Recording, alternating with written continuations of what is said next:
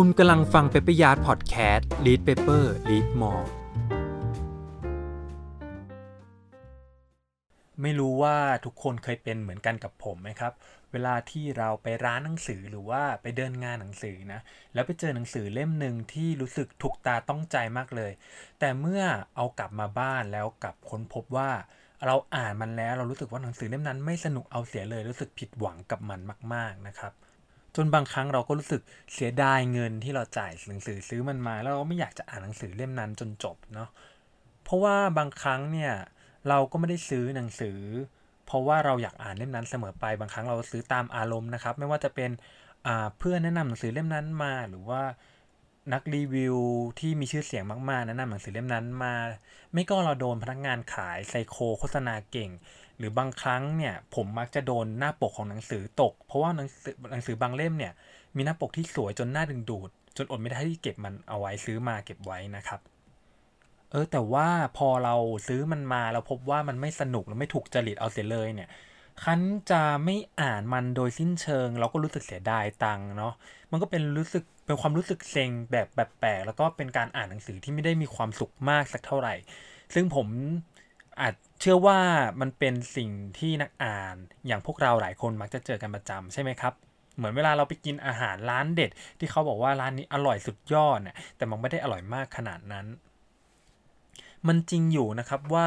ความชอบของนักอ่านแต่ละคนไม่เหมือนกันหนังสือที่เราบอกว่าไม่สนุกไม่ดีเลยมันอาจจะดีแล้วก็อาจจะสนุกสำหรับใครบางคนก็ได้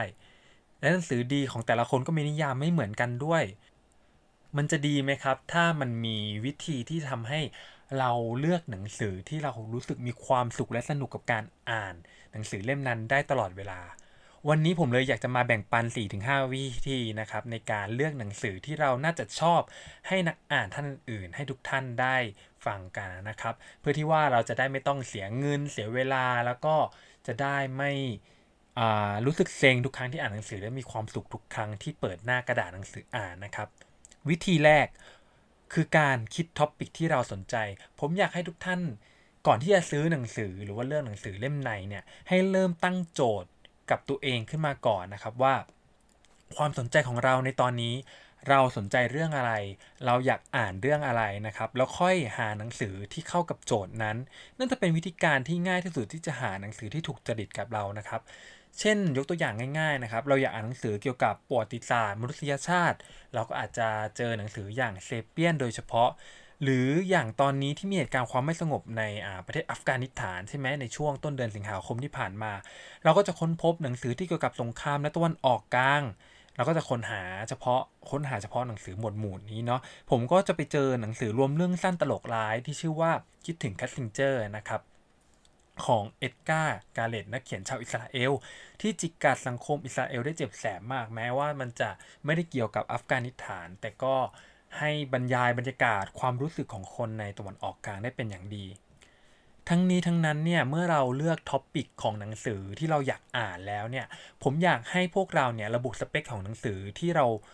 ต้องการหรือว่าถูกจริตในการอ่านบ่งไปเบื้องต้นนะครับว่าหนังสือที่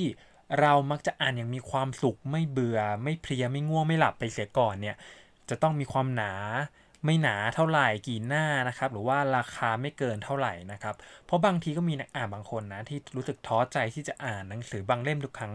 ที่มันเป็นหนังสือดีแหละ แต่ว่าหนังสือมันหนาเกินไปแล้วเราก็อ่านไม่จบสักทีนะครับ ต่อมาวิธีการหาหนังสือที่ชอบวิธีที่2นะครับคือการค้นหาหนังสือเล่มอื่นของนักเขียนที่คุณชอบวิธีนี้ก็เป็นวิธีการหาหนังสือที่ถูกจริตเราทางลัดอีกวิธีหนึ่งนะครับ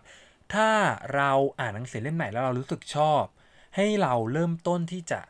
หาหนังสือเล่มใหม่ๆ จากผลงานการเขียนเล่มอื่นๆของนักเขียนคนนั้นเอาไว้ในลิสต์หนังสือที่เราต้องการอ่านเอาไว้เลยนะครับ เพราะว่ามันมีแนวโน้มความเป็นไปได้มากว่าหนังสือเล่มอื่นของนักเขียนคนนั้นเนี่ยจะถูกจริตและตรงใจเราด้วยเช่นกัน เช่น ตอนผมอ่านนวนิยาย แนวแฟนตาซีสืบสวนเรื่อง Century ของปิเอร์โดเมนิโก บัคคาลาริโอนะครับ ผมรู้สึกชอบหนังสือนิยายเล่มนี้มากเลย ผมก็เลยลองไปค้นหานิยายเล่มอื่น ๆ ของปิเอร์โดเมนิโกดูว่าเขาเขียนเรื่องอื่นอะไรอีกบ้างนะครับทำให้ผมไปเจอหนังสืออย่างยูลิสซิส มัวร์นะครับ ก็เป็นวรรณกรรมเยาวชนแฟนตาซีอีกเล่มหนึ่งที่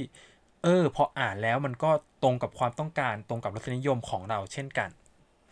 ทั้งนี้ทั้งนั้นก็มีหมายเหตุเอาไว้นะครับ ว่านักเขียนบางคนเนี่ยอาจจะเขียนหนังสือหลายแนวนะครับ ทำให้หนังสือบางเล่มอาจจะไม่ไม่ตรงจริตเราเนาะก็ให้เราตั้งไว้ด้วยนะครับว่าเออหนังสือประเภทไหนหมวดหมู่ไหนที่เราชอบอ่านนะครับ เช่น เราชอบอ่านแฮร์รี่พอตเตอร์มาก ๆ เลย เราเลยไปค้นหางานเขียนของ J.K. Rowling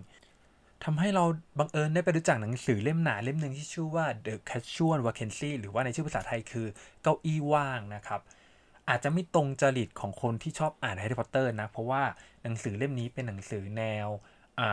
อิงการเมืองสะท้อนสังคมนะเป็นหนังสือแนวผู้ใหญ่เลย ซึ่งจะค่อนข้างเครียดแล้วก็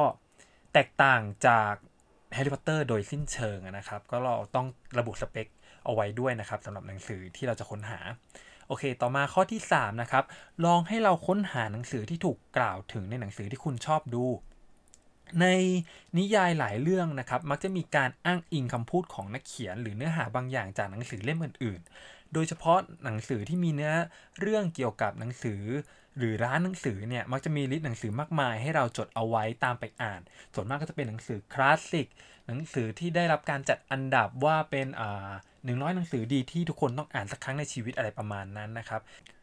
เช่นนิยายแนวฟิลกู๊ดเรื่อง The Story Life of A.J. Figley หรือในชื่อภาษาไทยคือ หลักเรื่องในชีวิตของชายรักหนังสือ ที่เขียนโดยแกเบรียนเซวินนะครับ หรือนิยาย ญี่ปุ่นเรื่องปฏิหารแมวลายส้มของโซติเกะนัสึคาวะ ก็เป็นเรื่องราวที่เกี่ยวกับคนที่รักหนังสือร้านหนังสืออะไรพวกนี้นะครับ ซึ่งก็จะมีการพาดพิงเนื้อหา หรือว่าพาดพิงมีการเอ่ยถึงหนังสือเล่มต่างๆ ซึ่งเราอาจจะชอบเนื้อหาเรื่องราวหนังสือเล่มนั้นหรือไม่ก็ได้นะครับ แต่อย่างน้อยก็ทำให้เรามี list หนังสือที่เราอาจจะได้อ่านสักวันในอนาคตหรือไม่ก็ตามนะครับ ต่อมาครับข้อที่ 4 ให้เปิดดูคะแนน Goodreads ครับ อย่างที่ทุกคนทราบนะครับว่า Goodreads เนี่ยเป็นแพลตฟอร์มออนไลน์ที่รวบรวมข้อมูล หนังสือที่ใหญ่ที่สุดในโลก บนเว็บก็จะมีฐานผู้ใช้ผู้อ่านเนี่ยหลายล้านคนเลยนะครับ เมื่อคุณได้ชื่อหนังสือที่สนใจมาแล้วจากข้อ 1 2 3 ที่เราได้พูดคุยกันไปในตอนต้นนะครับ ลองเอาหนังสือแต่ละเล่มนั้นๆเนี่ยมาค้นหาในเว็บนี้ดูก่อน โดยเฉพาะพวกนิยายแปลนะครับ ถ้าคะแนนหนังสือเล่มนี้มีมากกว่า 3.7 ถึง 3.8 ดาวขึ้นไปเนี่ย ก็นับว่าเป็นหนังสือที่ใช้ได้และมีแนวโน้มว่าหนังสือเล่มนั้นน่าจะสนุกแล้วก็น่าอ่านนั่นเองนะครับ และนอกจากนี้เนี่ยบนเว็บกูดดีก็ยังจะมีรีวิวของนักอ่านคนอื่นด้วย จะทำให้เราได้รับรู้มุมมองต่างๆ มากมายนะครับ เพราะว่าหนังสือบางเล่มเนี่ยอาจจะเป็นหนังสือที่ได้รับ คะแนนรีวิวที่สูงมากนะครับ แต่พอเราไปดูรีวิวจริง ๆ แล้วเนี่ย มันจะมีทั้งคนที่ชอบแล้วก็ไม่ชอบเลย เช่นหนังสือของ